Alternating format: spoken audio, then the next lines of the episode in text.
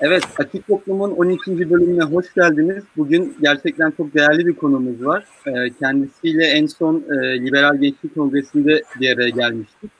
Ee, ama tabii şu an sosyal mesafe şartlarının biraz daha revize edildiği bir ortamda e, kendisine tekrar teşekkür ediyorum beni kırmadığı için. Bugün aslında e, Avrupa siyaseti konuşacağız. Avrupa siyasetinden bahsedeceğiz. Ama başlıklar çok geniş. Ee, tabii ben e, Sezin Hanım'ın yazılarını takip eden bir insan olarak e, biraz daha konuya vakıfım diyebilirim. Ama e, Sezin Hanım isterseniz hemen sıcak konudan başlayalım. Virüsle tartışma meselesinden önce Almanya'nın e, dönem başkanlığı meselesine girelim isterseniz. E, genelde Avrupa Birliği'nde bu tarz büyük devletlerin dönem başkanlığını alması hep heyecan verici e, bir gelişme olarak değerlendirilir. Birçok devletin beklentisi e, yapısı değişir. E, siz ne düşünüyorsunuz? Tabii ki iklim, e, daha başka konular vardı iklim krizi falan gibi ama biraz virüs meselesi herhalde e, gündemi işgal etti bu anlamda. Siz nasıl değerlendirirsiniz? Şimdi çok teşekkürler bana bu fırsatı verdiğin için ve tüm zamanla ayıranlar için de onlara da ayrıca teşekkürler. E, hakikaten de bugün çok aslında enteresan bir gün. E, 1 Temmuz Almanya dönem başkanı oluyor. Avrupa Birliği'nin en büyük ülkesi ve e, en ağırlıklı ülkesi birliğin başına geçiyor. Üstelik de tarihi bir dönemde. Şansölye Angela Merkel'in e, sözlerine bakarsak Avrupa tarihinin ki Avrupa tarihini hepimiz biliyoruz ne kadar e, zorlu bir tarih olduğunu, neler yaşandığını e, ve o tarihin en e, kritik dönüm noktası olarak niteliyordu koronavirüsün ortaya çıkışını. Şimdi biz birazcık daha açılıp saçıldığımız bir dönemde olduğu için Türkiye'de belki biraz koronavirüsü de unutmaya başlamış gibi gözükebiliriz. Gündemimizde birçok birçok şey oluyor çünkü.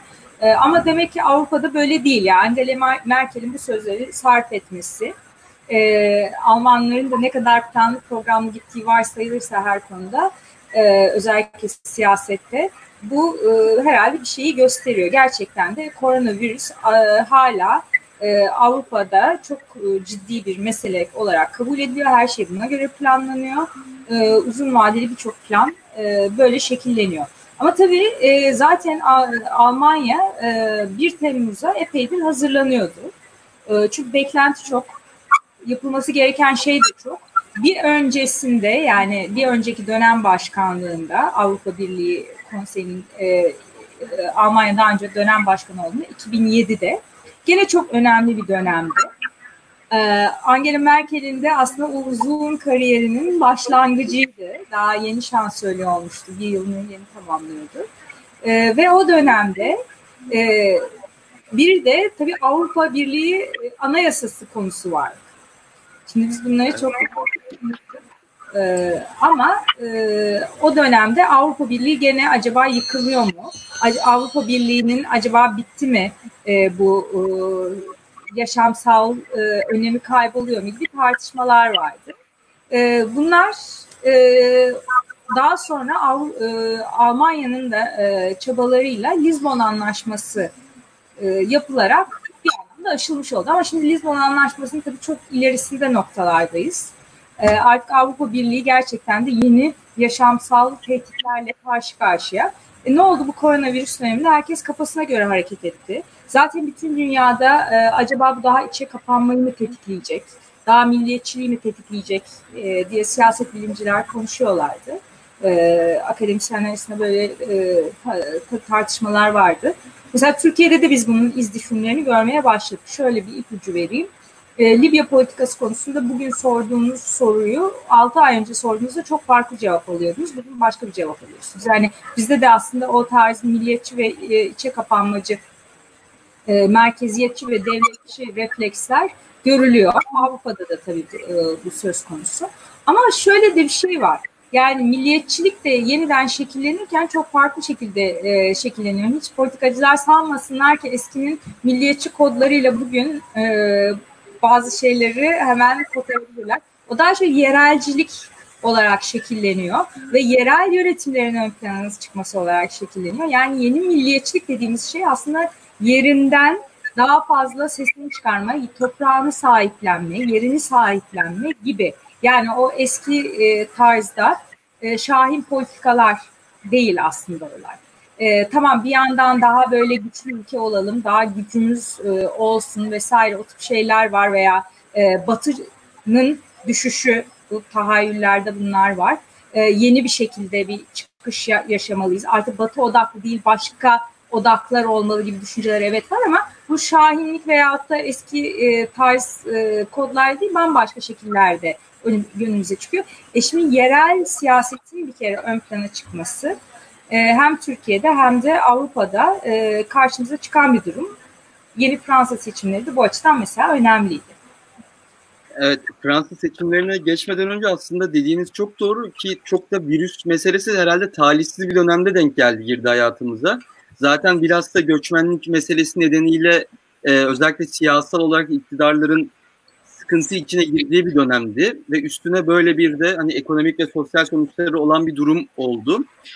Siz hazır topu atmışken oradan Fransa seçimlerine zıplayalım isterseniz. E, herhalde bu e, bir yandan işte green polisiler, Avrupa'nın yeşil e, atılımı falan bir anda gündemimizden çıkmışken Yeşiller Parti olarak bizi biz de buradayız hala e, dedi belki de. E, gerçekten Macron için büyük bir hizmet oldu. E, siz nasıl değerlendiriyorsunuz daha bu yepyeni gelişmeyi? E, Macron için tabii evet hizmet oldu ama e, onun dışında aslında mesela Marine Le Pen için de öyle oldu. Yani bir anlamda eski siyaset, eski kutuplaşma için hezimet oldu. Biraz böyle bakmak lazım olaya. E şimdi bu e, yerel e, seçimler aslında bu Fransa'nın da tabii koronavirüs dolayısıyla askıda kalan seçimleri diyelim. Çünkü bir ilk etapı yapıldı malum koronavirüs döneminde. E, 3 aylık, 3 aylık yarı olacak. evet önce seçim denemesi yapan aslında Fransa olmuştu diyebiliriz. Güney Kore'nin büyük seçim gövde gösterisinden önce. Orada tabii hesap başta ilk tur yapılırken e nasıl olsa e, koronavirüs korkusuyla mesela daha aşırı sağan, e, yaşı olan vesaire seçmenleri gitmezler. E, daha çok işte genç seçmenler gider, daha enerjik seçmenler gider ve daha çok siyaseti sahiplenenler gider e, gibi bazı şeyler vardı. E, tahayyüller, düşünceler vardı. E, bu e, ama Macron'un gene çok lehine sonuçlanmamıştı durumlar ve şimdi e, ikinci seferinde tabii bir de yeşillerin yükselişi oldukça önemli. Bunu daha önce ki zaten e, Fransa seçimlerinde aslında görmüştük. Sadece Fransa seçimlerinde de değil, e, genel olarak aslında Avrupa'da e, kulaklık takabilir miyim? Tabii ki takabilirim. Ama o zaman beni bir saniye beklemeniz gerekecek. Tabii, ve tabii. Ben de o sırada seçimle ilgili şundan bahsedeyim aslında. Bu az önceki meselenin sonrasında e, seçimde yalnızca yüzde 41'lik bir e, katılım vardı. Bu gerçekten çok düşük bir rakam. E, Macron'da en büyük hayal kırıklığını bu noktada değerlendirdi. Yani yüzde 41'lik katılım. E, şu an yolunda mı her şey? Sesimi alabiliyor musunuz? Yolunda, evet. Heh, tamam. Yani Biraz aslında... öde kulaklıklarım kusura bakmayın ama e, artık ya da gamer daha moda da olabilir. Tam tersi daha şey bence evet. daha modern. Evet. Ee, aslında şöyle az önce şundan bahsediyordum. Yüzde 41'lik bir katılımdan bahsediyordum. Bu çok düşük bir rakam. Macron da buna vurgu yaptı. Tabii ki virüs şartları içinde e, bu belki makul değerlendirilebilir ya da anlayışla karşılanabilir ama herhalde seçim sonuçlarını da etkiledi diye düşünüyorum. Çünkü normalde özellikle yeni kuşağın Avrupa'da sürekli sandığa gitmediği söylenir. İşte seçim gibi durumlarla ilgilenmediği söylenir. Böyle bir genel bir kanı vardır Avrupa seçimlerine ilgili. Ama Yeşillerin bu dönemde e, bu konsolidasyonu sağlaması herhalde bize önümüzdeki döneme dair önemli sinyaller verdi diye düşünüyorum. E tabii şimdi e, aslında Almanya'nın e, dönem başkanlığına geri dönersek orada da en önemli konulardan bir tanesi bu. E, bir işte şimdi koronavirüsle beraber ekonomik toparlanma ama zaten Avrupa bütçesi konusuz vardı. Avrupa'nın orta uzun vadeli bütçesi 2021-2027 konusunda zaten tartışmalar sürüyor. Onu yapmaları lazımdı. ama tabii ki son iki yıldır bütün bu yeşil politikalar meselesi çok daha ön planda. E zaten bu önümüzde yok muydu? Mesela açıyorsunuz e, Almanya'nın daha önceki 2007'deki e, hedeflerine bakıyorsunuz. Orada da var. Evet. E, iklim e, krizi değil de o zaman iklim değişikliği vesaire e, hemen işte halledilmelidir gibi. O zaman ama hiçbir şey demek ki 2007'den bu yana ne kadar yapılmadığını ve Greta Thunberg'in ve işte bütün e, aslında genç aktivistlerin e, bütün bu aslında hassasiyetimizin dünya çapında artmasına neden olan e, çocuk ve genç aktivistlerin ne kadar haklı olduğu ortaya çıkıyor. Hep sistem ediyorlar. Hiçbir şey yapmadınız diye politikacılara ve doğru bu. Dem e, hakikaten bunun kanıtlarını görüyoruz. Şimdi Almanya bu konuda zaten e, inisiyatif alacaktı. Ama Almanya'da da e, bildiğimiz gibi zaten e, Hristiyan demokratların çok ciddi biçimde iktidarı e, yeşillerle e, yarış haline girmeye başladı. Yani e, Almanya'da da seçimler olduğunda aslında yeşillerin büyük çıkışını görebileceğiz ki zaten oradaki yerel seçimlerde de eyalet seçimlerinde de e, federal e, yerlerdeki seçimlerde yerel yönetimlerde hep bunları gördük. Çeşitli yerlerde yeşiller e, büyük başarı kazandılar. E, burada şimdi e, tabii yeşillerin e, en hazırlıklı bu bütün bu iklim kriziyle ilgili mücadelede e, e, politik çizgi olacakları düşünülüyor ki zaten de öyle. Çünkü diğer siyaset çok hazırlıksız. Bu ayrıca bir tartışma konusu olabilir. Her yerdeki farklı yeşiller ne kadar hazırlıklı ve gerçekten başarılı her konuda siyaset yapabilecekler mi? Bu e, bütün e, farklı partiler Avrupa genelindeki partiler nezdinde tartışılır. Ama şu var ya diğerleri o kadar konuya sadece bir e, kenar süsü gibi yaklaşıyorlar ki bir yaşamsal dönüşüm, değişim gibi e, bakmıyorlar. Hep bir köşeden e, kıvırmaya çalışıyorlar. E, öyle olunca tabii ki yeşiller e, bu işin gerçek sahibi olarak pistten alalım diğerlerini gibi bir durum ortaya çıkıyor yani Almanya'daki olay herhalde e, bütün siyaset bilimcileri ya da bu konuya ilgi duyan herkesi şoke uğratan bir olaydır. Yılların Sosyal Demokrat Partisi'ni belki de sosyal demokrasi kavramını bizim e, siyaset tarihine sokan bir partiyi üçüncü bir parti konumuna getirecek kadar güçlendiler. Ee, ama e, şöyle bir şey de var. Aslında sizin az önce Greta Thunberg ile ilgili dediğiniz şey ben çok katılıyorum ve e, özellikle bu program hazırlanırken onun tweetlerine baktım ve ne, neler hakkında yazıyor, nerelere değinmeye çalışıyor falan diye profilini inceledim. Dediğiniz gibi normalde belki de 10 sene önce bu tarz figürler genelde belli bir alana dair çıkarlardı ve o alanla ilgili sözünü söyleyip bir anda sahneden silinen figürler olurdu. Şimdi de belki siyaseten böyle bir yükselişin gelmesiyle Greta Thunberg de gerçek bir daha komple bir politikacı gibi her konuda kendi perspektifini, örneğin Covid ile mücadele edeceğiz ama nasıl edeceğiz konusunda da kendi görüşlerini söyleyen bir e, figüre dönüşüyor ve bence geçmiş dönemle ilgili bir fark olarak bu tarz e, yine yükselişi sembolize edecek durumlardan biri de bu da olabilir diye düşünüyorum. Bilmiyorum ne düşünüyorsunuz? Şimdi tabii bir de şu var, e, haklısın. Bir tabii yeni nesil e, bizlerden senden değil ama bizlerden farklı olarak çok daha farklı perspektifleri, farklı konuları zaten bir araya ele alıp devamlı e, bir sürü işi bir arada yaparak, e, yapmaya çalışarak e, zaten çok boyutlu büyüyorlar. Yaşam stilleri bu. Ama bunun ötesinde şöyle bir şey de var iklim krizi aslında öyle bir şey ki zaten biz buna çok bütüncül yaklaşmak zorundayız. Yani sadece işi çevre politikalarıyla bırakamayız. Bu bütün e, iklim kriziyle ilgili politikalar bizim değişip dönüşmemizi gerektiren şeyler. Ekonomi de ona göre değişecek, yaşam stilimiz de değişecek, hayata bakışımız da değişecek.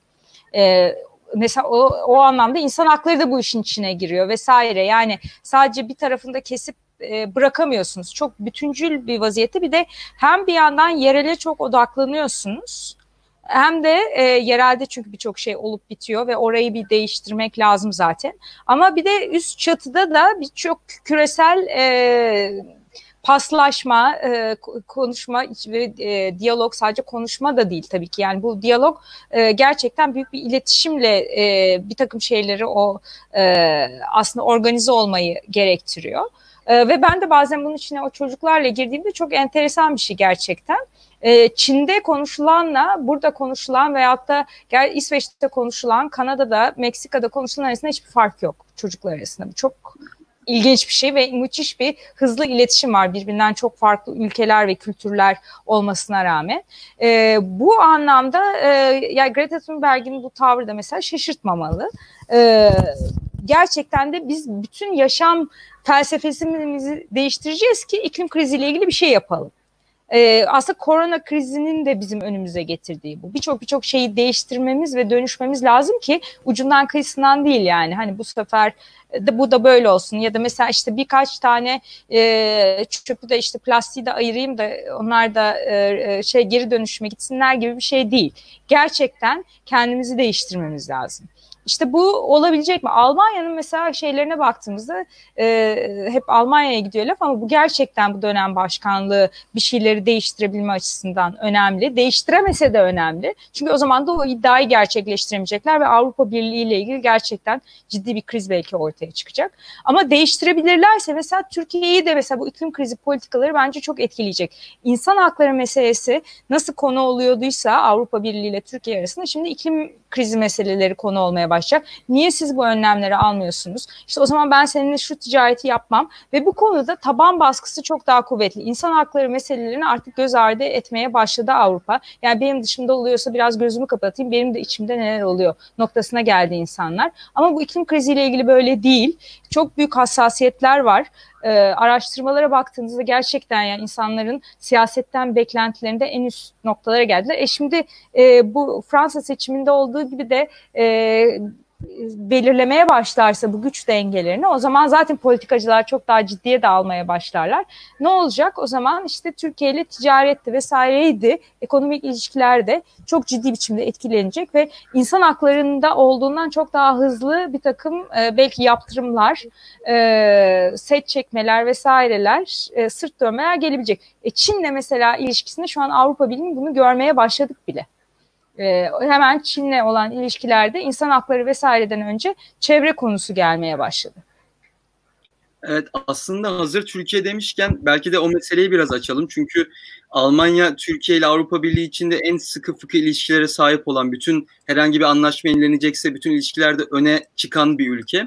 O yüzden her ülke gibi biz de herhalde bir fırsat gözlemliyoruz. Gözlemlememiz gerekiyor diye düşünüyorum. Tabii siyasi irade ya da şartlar ne kadar buna müsaade eder, ne kadar böyle bir atılım yapılır bilemiyorum. Ama hani bildiğimiz gibi herhalde yakın zamanda Avrupa Birliği ile yaptığımız en e, derin anlaşma olan mülteci anlaşmasında bile sürekli bir Merkel'le e, kişisel olarak bir e, onun sorumluluk aldığı, inisiyatif aldığı, diğer devletleri ikna ettiği bir trend görmüştük.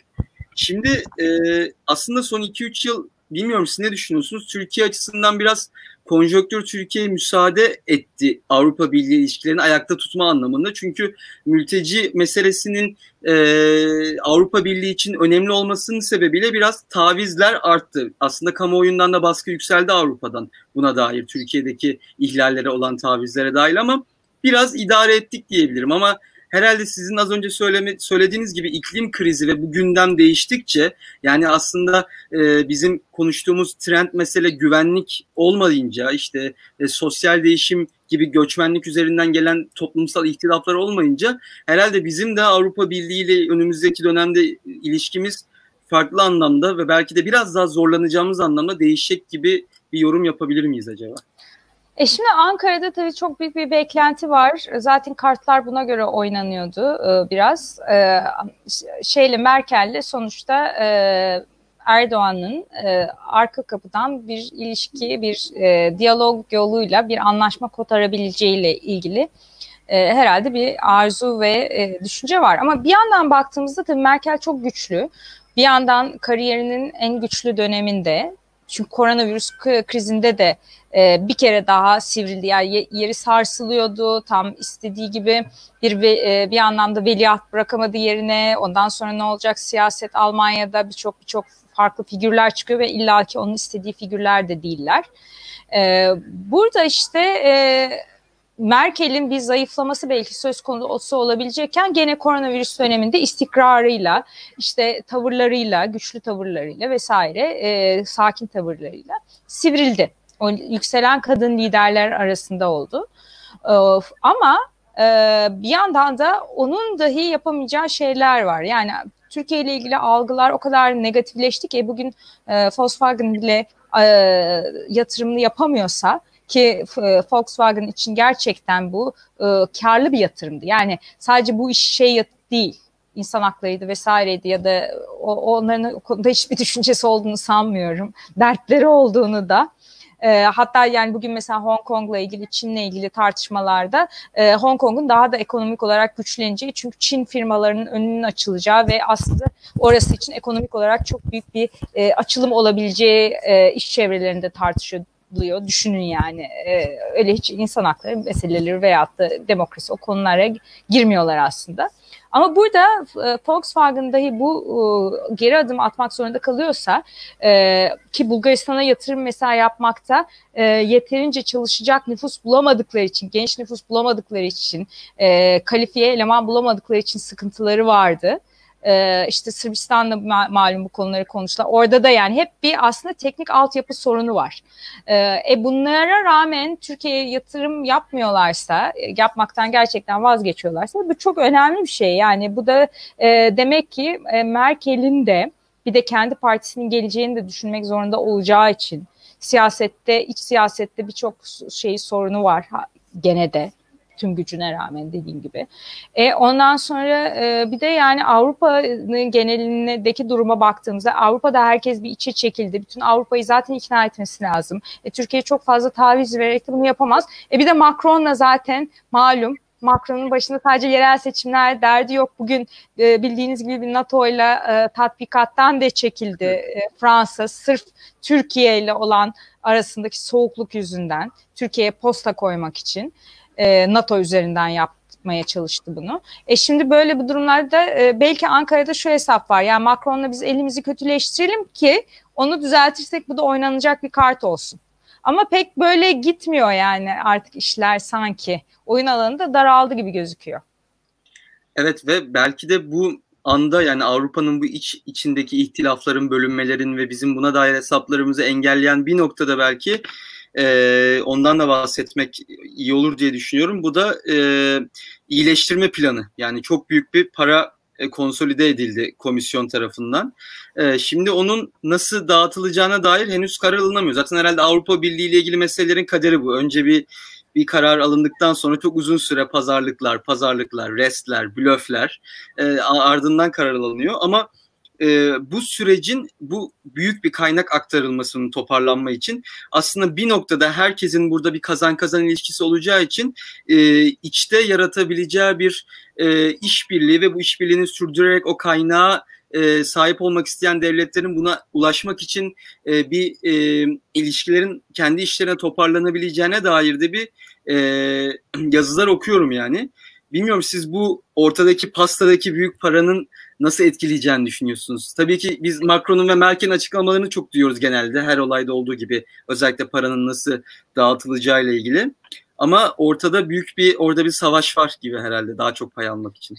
E, tabii var yani şimdi ayrıca işte e, Yunanistan, İtalya gibi e, Yunanistan farklı sebeplerle daha önceki krizinden ötürü İtalya gibi do- ve İspanya gibi doğrudan tabii koronavirüsün ağır etkileri nedeniyle e, sıkıntı yaşayanlar hem ekonomik hem sosyal olarak. Şimdi onların eğer biz birliksek bir başka e, bir aslında bütünlük gösteriyor olmamız lazım derdi. E, tabii önemli. Ya para bir yanda, paranın dışında bir de tabii e, serbest dolaşım gibi malum sınırlar kapanırken herkes kendi kafasına göre kapattı neredeyse. Çok azı Avrupa Birliği'ni e, Schengen Anlaşması'na göre bildirmesi gerekirken bunları yapmadı. E, ya paranın bölüşülmesi kadar bir de bunlar var. Ortada pazarlık yapılacak çok konu var ve işte yani bir dediğim gibi 2007'deki gibi tekrar aslında o hani bölünmüşlükten Avrupa e, Anayasası'nın e, o hezimetin getirdiği e, ayrılma, dağılma halinden bir yeni birlik hikayesi çıkarmak zorundalar. E bunu üç aşağı beş yukarı bence yapabilirler. Yani Avrupa Birliği elbette bizim anladığımız anlamda dağılmasıydı vesaireydi, bitmesiydi, çökmesiydi. E, biz kendi halimize bakalım herhalde. Türkiye olarak e, yani e, bizim birikimlerimiz, bizim o e, güvenlik e, e, halkası diyelim bizi tutan e, ne kadar var biz ona bir bakalım önce herhalde bu tartışmaları yapmadan uzaktan bunları yapmak kolay. E kendi çapına göre elbette Avrupa refahında ödül vermek durumunda kalabilir. Bir de Brexit meselesi var ki e, Merkel'in de açıklaması vardı daha e, yeni tekrardan söyledi. E, biz artık anlaşmasız bir Brexit'e bir de o konu vardı değil mi? Unuttuk. Anlaşmalı Brexit. Evet ona hazır olmalıyız. Yani, yani bu iş sert biçimde olacak gibi. E, tabii bu e, daha çok kimi etkiler? E, İngiltere'yi mi etkiler? Avrupa Birliği'ni mi? O da e, önümüzdeki dönemdeki sorulardan. Ama Avrupa'nın tabii kaybedeceği de çok şey var. Yani burada e, evet bir bölünme, daha içe kapanma. Bizim anladığımız gibi çok fazla e, e, bazı o eski Avrupa'nın kalmaması elbette bu tehditler var ama kendi içinde bir tehdit bunlar. Yani ekonomik olarak gene elbette ki bizden çok daha iyi durumda olacakları aşikar. Onların zaten Avrupa Birliği negatif etkilenmesi Türkiye'yi zaten e, çok etkileyecek bir şey olduğunu herhalde farkında olalım tabii bütün bu tartışmaları yapmadan. Ama çekişmeli sert bir dönem olacak muhakkak. Yani bu 6 ay çok kritik bir 6 ay hem Türkiye ile ilişkiler açısından bir kere bu göç anlaşması tekrar önümüze gelecek. E, yani daha doğrusu zaten Türkiye onu te- tekrar yapmak istiyor. Orada da çok ciddi durumlar var. Çünkü yeni bir para e, orada yaklaşık e, 485 e, milyon euro ee, işte bunun bir 100 milyon eurosu daha var ama o Lübnan ve e, Ürdün'e gidecek. Bu 485 milyon euro son dakikada eğer Avrupa Birliği parlamentosunda onaylanmasaydı ki tam onaylanmadı daha sadece bütçe komisyonu onayladı. Bizim yani 2020'nin e, Ekim'i itibariyle e, ve daha sonra da e, 2021'in Mart'ı itibariyle iki önemli projesinin mültecilerle ilgili Suriyeli mültecilerle ilgili yapılan Avrupa Birliği'nin kesilmesi söz konusu olacaktı. Yani bu e, nakit yardımı ve e, aynı zamanda e, eğitim ile ilgili olan e, iki büyük projeye gidiyordu. Yani ki bu eğitimle ilgili olan Ekim'de zaten e, hemen önümüzdeki aylarda bitiyordu. Şimdi onun e, onların kurtulması söz konusu olabilecek ama bu tabii ki göç anlaşması demek değil. Yani gerçekten e, Ankara'nın e, çok daha fazla beklentileri var. Sadece para da değil beklentiler. Para çok önemli bir kısmı işin tabii ama e, serbest dolaşım olmadı. Ondan sonra Türkiye ile e, müzakerelerin e, tekrar başlaması gerçek manada olmadı. E, tabii yani gümrük birliğinin yeniden evet modernizasyonu olmadı. Yani ki bunların da oluru da yok gibi gözüküyor. Çünkü mesela şu an Avrupa'da e, serbest dolaşım dediğimizde kendi işlerinde bu hala hayata geçmiş bir durum değil. Türkiye yasaklı ülkeler listesinden de çıkmadı. Bu yani e, o kadar uzaklaştı ki aslında uçurum o anlamda açıldı ki e, ben hep şey diyorum yani bundan sonra Türkiye ile Avrupa Birliği'nin ilişkilerini ben daha çok Çin ve Avrupa Birliği ilişkileri incelersek orada göreceğimiz şeylerin iz düşümünü e, herhalde e, Türkiye'ye bir yansıtalım öyle bir şey çıkacak ortaya. Rusya demiyorum. Rusya çok farklı bir hikaye. E, ama Çin'le biraz ilişkilerini incelersek güzel onun bir formatı bence Türkiye ile olan ilişkilerde daha çok onu da göreceğiz. Yani bizi izleyen mutlaka yüksek lisans doktora çalışan insanlar vardır. Onlara da bence çok güzel bir tüyo vermiş oldunuz aslında.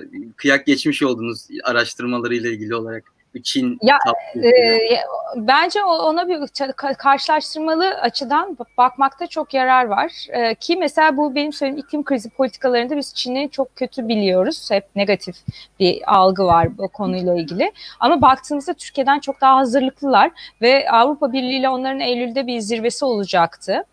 E, fakat o şimdi ertelendi e, bu Salzburg'daki e, şey e, zirve ve m, yani ne zaman olacağı da belli değil ama muhakkak olacak. Ama şimdiden mesela e, olan aradaki e, temaslarda vesaire hep iklim krizi konuları ön planda ve Çin de buna hazırlıklı yani ne cevap vereceğini biliyor, ne yapacağını biliyor vesaire vesaire e, ilgileniyor gibi gözüküyor ama Çin'in içine kendisine gittiğinizde de ilginç bir şekilde orada Türkiye'den çok daha ileri de politikalar zaten uygulanmaya başladı. Ya biz bu ama Çin'in iyi olduğu anlamına gelmiyor tabii ki bu konularda çok ileri gittiği. E, Türkiye çok geride.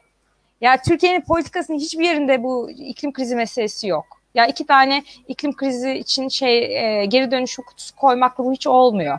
Çok çok bambaşka şeyler yapıyor olmamız lazım. O yeşil anlaşma, Green Deal meselelerini e, siyasetçilerin çok iyi bakıyor olması lazım. Yapan vardır herhalde. Umarım. Ee, Um, umuyorum ben aslında benim beklediğimden çok daha az gündemimizde şu an. Ee, Türkiye'de de sanırım bu cuma günleri yapılan eylemlere bir katılım oldu belli bir oranda. Çok küçük gruplar halinde de olsa bir gruplar bunu devam ettiriyordu. Ama ben hala gündelik siyasette çok az konuştuğumuzu düşünüyorum. Herhalde bu işte biraz daha Daktilo gibi, Medyaskop gibi alternatif mecraların e, liderliğini yapacağı ve siyasetçilerin onları takip edeceği bir konu olacak gibi geliyor bana ki aslında bunun da Türkiye'deki siyasetteki birçok meselede artık herhalde son yıllarda böyle olmaya başladığını da söyleyebiliriz diye düşünüyorum. Şimdi e, birçok... Gelecek sizlerde tabii yani ondan şüphe duymuyoruz. O yüzden Şimdi aslında biraz da e, bonus bir konuyla şimdi tam da onun sorusu geldi. Ama ben zaten o bonus konuyu orada e, değinecektim. Benim e, bu virüs krizi başlamadan önce, bütün uçuşlar yasaklanmadan ve biz karantinaya girmeden önce son ziyaret ettiğim ülke Macaristan ve Budapeşte Mart oh, ayında. Haber evet. vermedim. Kendimi de şanslı hissediyorum gerçekten hani en zihnimde kalan son yerin öyle olmasıyla ilgili olarak. Şimdi sizin de oraya karşı olan e, ilginizi, çalışmalarınızı ve herhalde artık o akademik ve entelektüel ilginin ötesinde bir sevgi besliyorsunuz diye düşünüyorum özellikle Budapeşte şehrine. E, şu an gündemden düşse de Orban'ın da e, çok korkunç bir olağanüstü hal ilanı geçti. Biraz da bonus olarak e, sizi de sizin de hayranlarınızın çok sizden duymak isteyeceği seviyede ve benim de son ziyaret ettiğim ve hala zihnimde kalan şehir olarak biraz Macaristan e, konuşalım isterseniz. E, orada neler oluyor şu an e, takip ettiğiniz kadarıyla? Ya Macaristan'da zaten e, ciddi sıkıntılar vardı malum. E, demokratikleşme bakımından kendi içlerindeki işte demokratikleşme sorunları derken Avrupa Birliği'nin tabii Macaristan bu konuda e, sıkı çalışıyor malum. E, orada e, bu pandemi döneminde de e, Orban'ın geçirdiği, e, Başbakan Viktor Orban'ın geçirdiği bir e, meclisi tamamen neredeyse bypass etmeyi sağlayabilecek ve üstelik bir de geriye dönük olarak da bütün yasaları değiştirmesine imkan verebilecek e, bir e, düzenleme geçmişti. Fakat bu bizde hani şimdi gümrük vergileri geliyor ya pandemi dönemi dolayısıyla gibi. Orada da öyle bir ibareyle geldi o e, yasa, o öyle kabul edildi ve e, orada şimdi şöyle bir şey oldu. Ya Avrupa Birliği'nden o dönemde e, tepki görünce ki Avrupa Birliği'nden gelen tepkiler artık Macaristan'da çok güzel e, göz ardı edilebiliyor. E, gerçekten de bir yaptırımı da olmuyor. Yani Avrupa e, Halklar Partisi işte bu sağ partilerin, e, muhafazakar sağ partilerin e, birlik birlik partisi e, Avrupa Parlamentosu'nda onlar da pek bir şey yapmıyorlar e, Fidesz'e karşı, Orban'ın partisine karşı. E, bunları da bildiği için ya Avrupa Birliği ile ilgili çok güzel bir oyun oturttu aslında. Bir de şu var, Viktor Orban'ın güçlü olduğu. Bu 2015'teki göç krizinden önce e, devamlı mülteci konusunu gündeme getiriyordu Orban. E, ve o zamanlar tabii çok insanların e, tahayyülünde olmayan uzak bir konu gibiydi mülteci meselesi. Fakat o devamlı Avrupa'ya bir istila olacağından bahsediyordu. E, adeta bunu tutturmuş gibi oldu. Hı hı. Ve e, bunu da o günden beri hiç bırakmadı. Öyle bir biz aslında gerileme ve e, Orban'ın doğru yerde olması değil de olay tabii ki. Ama e, diğer politikacıların, e, diğer e, güçlü politikacıların bile yanlış yerde olması, duruma korka korka yaklaşıp gerçek bir e, aslında mülteci e, felsefesi, politikası geliştirememeleri. E sonunda ne oldu? Bir baktık ki Angela Merkel'in söylemleri Viktor Orban'ın söylemlerini andırmaya başladı. Ve Viktor Orban da haklı yere bakın benim dediğim yere geldiniz demeye başladı. E şimdi e, böyle de bir kendi ülkesinde aslında kredisi var Orban'ın. Onun doğru söylediği düşünülüyor. Hiçbir e, muhalefet partisi zaten kalmamış gibi. E, Budapeşte de mesela e, şeyde belediye seçimleri oldu. Orada biliyorsunuz e, uzun bir şeyden sonra e, ilk defa e, e, muhalefet kazandı. Türkiye'deki ben, benzer bir durum dedik ama şöyle bir şey var orada. Orada kazanan belediye başkanı Gergely Karaçoni'nin partisi yüzde iki falan oy alıyor. O kadar bile değil. Yani arkasında aslında bir e, ana muhalefet partisi yok Gergely Karaçoni. Tek başına bir politikacı gibi neredeyse. E, muhalefet platformu var. Orada da işte koalisyonlar kuruldu vesaire ama e, Türkiye politikasıyla karşılaştırırken bu farklara da dikkat etmek lazım. Orada gerçekten gerçekten hiç e, bir yüzde ona neredeyse ulaşabilen bir parti yok. Biraz Rusya'ya o bakımdan benziyor Macaristan'ın iç politikası. E şimdi Orban e, gerçekten bakın ben pandemi için ben bu önlemleri aldım diye e, sözde bir kısmını bıraktı bu şeylerin yani onu e, geri verdi. Fakat böyle bir güce zaten aslında ihtiyacı yok çünkü istediğini zaten yapıyor. Ya o aslında Orban'ın da zaten kendini aşıp ileri gittiği çok fazla fersah fersah şey yaptığı bir e, e politikaydı ama bunu gene kendi lehine bir anlamda çevirmiş oldu nedir? Siz, ben sizin söylediğiniz gibi bir diktatör, otoriter bir lider değilim. Bakın kendi gücümü de geri verebiliyorum diye e, aslında zaten o gücü elinde tutmaya da devam ediyor. Çok da ihtiyacı yok. Yani bu ana bu orada zaten şimdi mesela e, medya ile ilgili gene çok e, tamamen medyanın ele geçirilmesiyle ilgili e, internet bizde de gündem malum.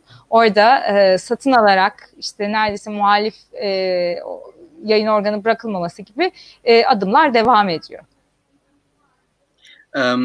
Aslında şöyle benim de aklıma şey geldi siz anlatırken. Avrupa Birliği'nin tabii yapısal sorunları da var bu yaptırım mekanizması ile ilgili. Dediğiniz gibi çok elini kolunu sallayarak bunları yapabiliyorlar. Aklıma şey geldi. 2012'de galiba Polonya ile ilgili böyle bir süreci başlatma yoluna gideceklerdi. Ve herhangi bir ihlal kararı verilmesi için tüm devletlerin ihlal olduğuna dair oy kullanması gerektiği için o zaman Orban şey demişti. Hayır biz ne olursa olsun Polonya'nın böyle bir ihlal yaptığına dair bir oy vermeyeceğiz demişti. E şimdi de Polonya Macaristan hattında öyle bir şey devam ediyor. Bir rahatlık devam ediyor. O yüzden bu yapısal olarak bir herhalde Avrupa Birliği reform edilecekse ve ileriye doğru bir adım atacaksa bu alanlarda da bir takım değişimler, reformlar ve yapısal değişiklikler e, olmalı diye düşünüyorum. Bilmiyorum siz ne düşünüyorsunuz? Çünkü bu, bu içi boşaltılırsa bir kere belki de sonu gelmeyecek bir sarmal ve bunun da yayılması başka ülkelere, başka anlamlarda olabilir diye korkmuyor değilim. E tabii var bu. Yani şimdi o 11. madde var meşhur şey yapılan Avrupa Birliği'nin e, bu şeyleri e, kendi e, değerlerinin dışına çıkan ülkeleri, kendi içindeki ülkelerin e, oy haklarını vesaireyi askıya alması bir anlamda o ülkelerin üyeliğinin askıya alınmasına fiilen sözde e, neden olan e, bir takım tedbirleri var. Fakat bu tedbirler Polonya'ya karşı uygulanmaya kalktığında ki Avrupa Parlamentosu bunları tetikliyor. Avrupa Parlamentosu tetikledikten sonra e, Avrupa Birliği Komisyonu'nun bunu gerçekten e, kabul ediyor olması lazım. E, orada da zaten işte e, Dışişleri Bakanları farklı farklı düşünceler, görüşlerle veto edebiliyorlar vesaire. E, ya orada e, parlamentonun e, kararları e, bir kanun haline bir anda Avrupa Birliği'nin uygulaması daha doğrusu haline dönüşmüyor. E, yaptırım gücü olamıyor. E, ya burada ta, bu tabii ki bunlar hep kadük kaldı Polonya'ya karşı alınmaya e, çalışılan tedbirler. E, ne oldu? Bir de bu politikacılar kendi ülkelerinde bunları bu sefer kullanıyorlar. E, bakın işte Avrupa Birliği bize karşı gibi e, ve Avrupa Birliği'nin o hegemonyası e, işte şey e, yerele karışmaları falan gibi e, tavırlar ortaya çıkıyor. E, şimdi e, bunu başardığı için şey e, Polonya ve Macaristan da tabii o gene aynı şeyler e, yöntemler Macaristan'a karşı da kullanılmaya çalışıldı ve bunlar e, başarılı olmadı. Yani Avrupa Birliği'nin bunu çözüyor olması lazım ama Avrupa Birliği'nin şimdi o kadar bütünlüğe ihtiyacı var ki e, biraz zor yani orada te, bunların da yapılıyor olması. Yani önümüzdeki dönemde e, Almanya'nın önünde yani tekrardan bir Lizbon anlaşması vari bir yeni aslında kurucu anlaşmaya ihtiyaç var. E, bu arada e, Avrupa şeyde Fransa'nın seçimlerine dönersem Le Pen de aslında yenilgi aldı dedik. Aşırı sağda bir anlamda e, yenilgi aldı dedik. Orada şöyle enteresan bir şey oldu. Le Pen'in yani aşırı sağ düşüncenin e, tek kazanabildiği e, yer, e, tek böyle aslında ciddi bir e, zafer elde et, ettiği yer Perpignan diye bir şehir güneyde ve e, Louis Alliot diye e, Le Pen'in de eski sevgilisi e, orada kazandı. Fakat ee, şimdi işin dedikodu kısmı değil bu. Şöyle enteresan bir şey var. Löpen'den yolunu gerçekten ayıran hem özel hayatta hem de siyasi hayatta hiç e, bir şekilde e, Löpen'in çizgisiyle e, bir alakası yokmuş gibi bir tavır aldı ve yeni bir aşırı sağ aslında yaklaşımda bulundu orada. Yerele uygun tamamen. E, Alion'un yaptığı yerele uygun bir e, yani oranın sorunlarını ele alan yani bir yandan tabii işte aşırı sağ söylemleri kullanıyor ama kendi sadece e, ismiyle hiçbir parti ismi işte e, bu e, Löpen'in ilintisi vesaire olmadan e, tamamen mesela İslamofobiydi vesaireydi gibi ya da göç konusunu hatta bir kenara bırakıp e, seçkinlere karşı yani popülizmin özüne bir anlamda dönmek gibi bir şey oluyor tabii bu. E, malum popülizmin özünde o seçkinler ve e, seçkinlere karşı e, yoz seçkinlere karşı halk söylemi var. Bunu aslında tekrar ele alıp yeniden üreterek ve yoz e, merkeze karşı, e, Paris'e karşı e, yerelin değerlerini ön plana çıkaran seçkinlere karşı işte halkın değerlerini ön plana çıkan bir söylem kullandı Louis Alliot ve e, başarı da kazandı. Le Pen bunu sahipleniyor bu başarıyı aşırı sağın kendi başarısı gibi ama aslında pek öyle de değil. E, son şeyi söylemek istiyorum yani e, son derken şey e, bu konuda. Ee, başta dedik ya yani yerelin yükselişi var aslında gibi. Türkiye'de de aslında şimdi e, liderlerin yükselişini görüyoruz. E, son aylarda ben mesela e, gözlemlediğim pandemi döneminde bir değişiklik olduysa Türkiye siyasetinde başkanlık siya, e, sistemiyle aslında yapılmaya çalışılan ilginç bir şekilde tuttu. Şöyle tuttu. Artık çok lider odaklıyız. Bunu zaten nüveleri vardı. Bu gelişiyordu. Ama Şimdi bizim o merkeziyetçi, devletçi ve merkezden, devletten sıkı politikalar, vatandaşın hayatını kolaylaştıran ve düzenleyen politikalar bekleyen yaklaşım ve milliyetçi o yani kendi içine, kendi toprağına, yereline dönük yaklaşım şimdi liderler üstünden çok şekilleniyor ve Tayyip Erdoğan burada tek kişi değil. Birçok birçok farklı lider beraber yükseliyor ve hatta daha da fazla yükseliyorlar. Bir yandan da başkanlık sistemi de yani hiç hedeflemediği tek lider yükseltmek isterken birçok lider yükseltmeye başladı ve fersah fersah kendi partilerinin hepsi önüne geçen e, lider veya siyasetçi figürleri, üyesi veya lideri oldukları partinin önüne geçen isimler görmeye başladık. Bu da enteresan bir durum. Yani ben gerçekten o konuda bütün e, bu tasarıyı sunan AK Parti'nin önde gelen isimlerinin başlarını her akşam taşa vurduğunu gerçekten düşünüyorum. Ee, bakalım önümüzdeki dönemde ne olacak. Ee, ama herhalde bu konuşmanın benim anladığım kadarıyla en benim aklımda kalan böyle bir manşet cümlesi çıkacaksa o da bu yerelleşme yaptığımız vurgu aslında. Çünkü hemen siz az önce Fransa'dan örneği verdikten sonra Macaristan'da da Macaristan'la ilgili bahsettiğimiz de benzer bir durum aslında.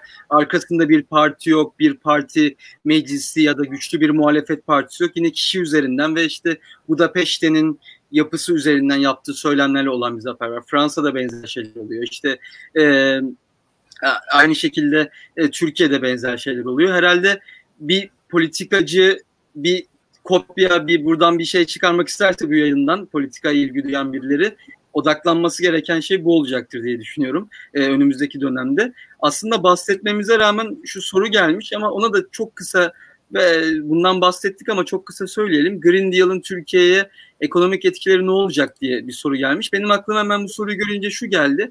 Yaklaşık 4-5 yıl önce bir gündemimize bir e, santrallere filtre takılması mevzusu gelmişti hatırlarsanız ve e, özellikle hükümete yakın medya kanalları neden buradaki filtre takılması sonucu üretim duracağı için bir süre filtre takılma sürecinde e, elektrik kaybı, işte üretimde azalma gibi gerekçeler sunmuşlardı. Sonra birden toplumda da aslında benim beklemediğim çevreci bir tepki yükselmişti.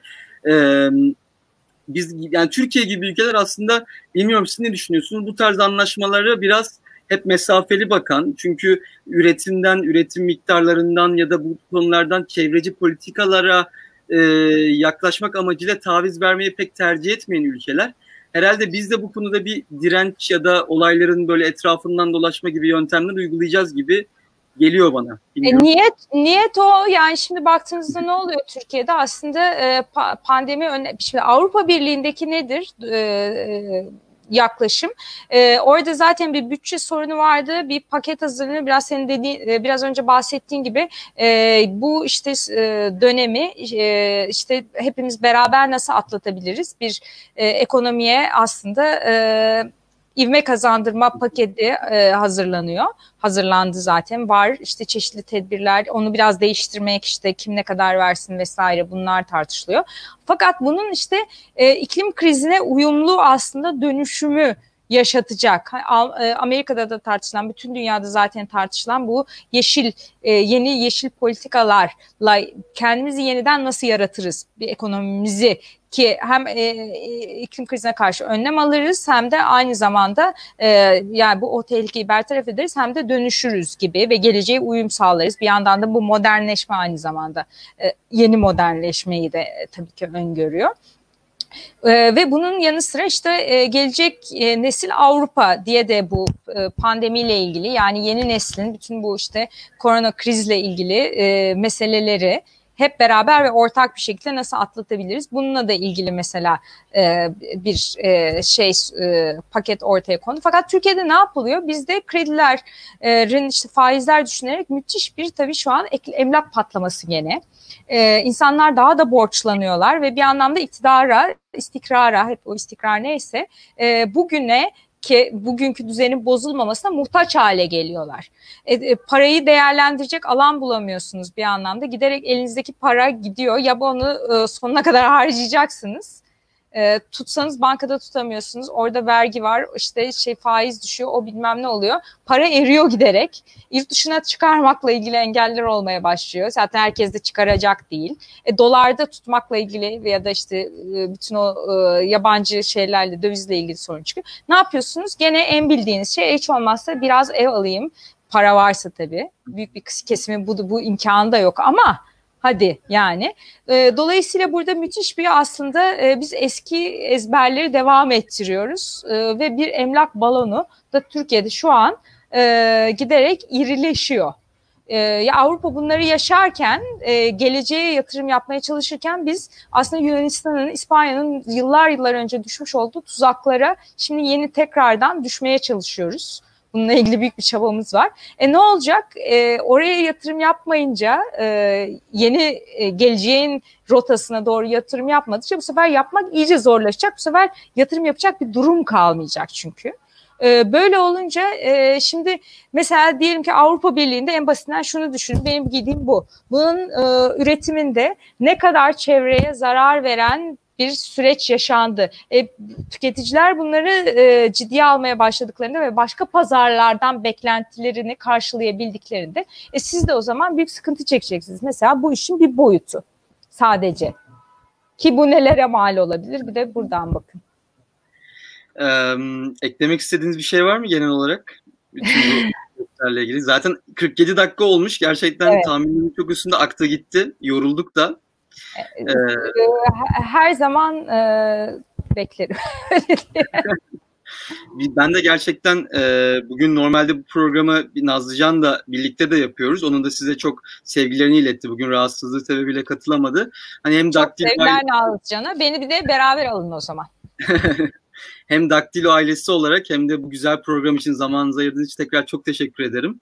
Ee, sizinle olmak her zaman büyük bir keyif ve eminim ki ilerleyen dönemlerde başka platformlarda programlar yani yine Daktilo platformunda ama başka projelerde başka programlarda birlikte olacağız diye düşünüyorum ve e, çalışmalarınızda başarılar diliyorum. Çok teşekkürler. Zaman için, emeğin için çok teşekkür ederim. Bütün herkesin ayrıca dinleyen zamanın için çok teşekkür ederim. Umarım bir fikir verebilmişizdir bir değişik bir şeyler.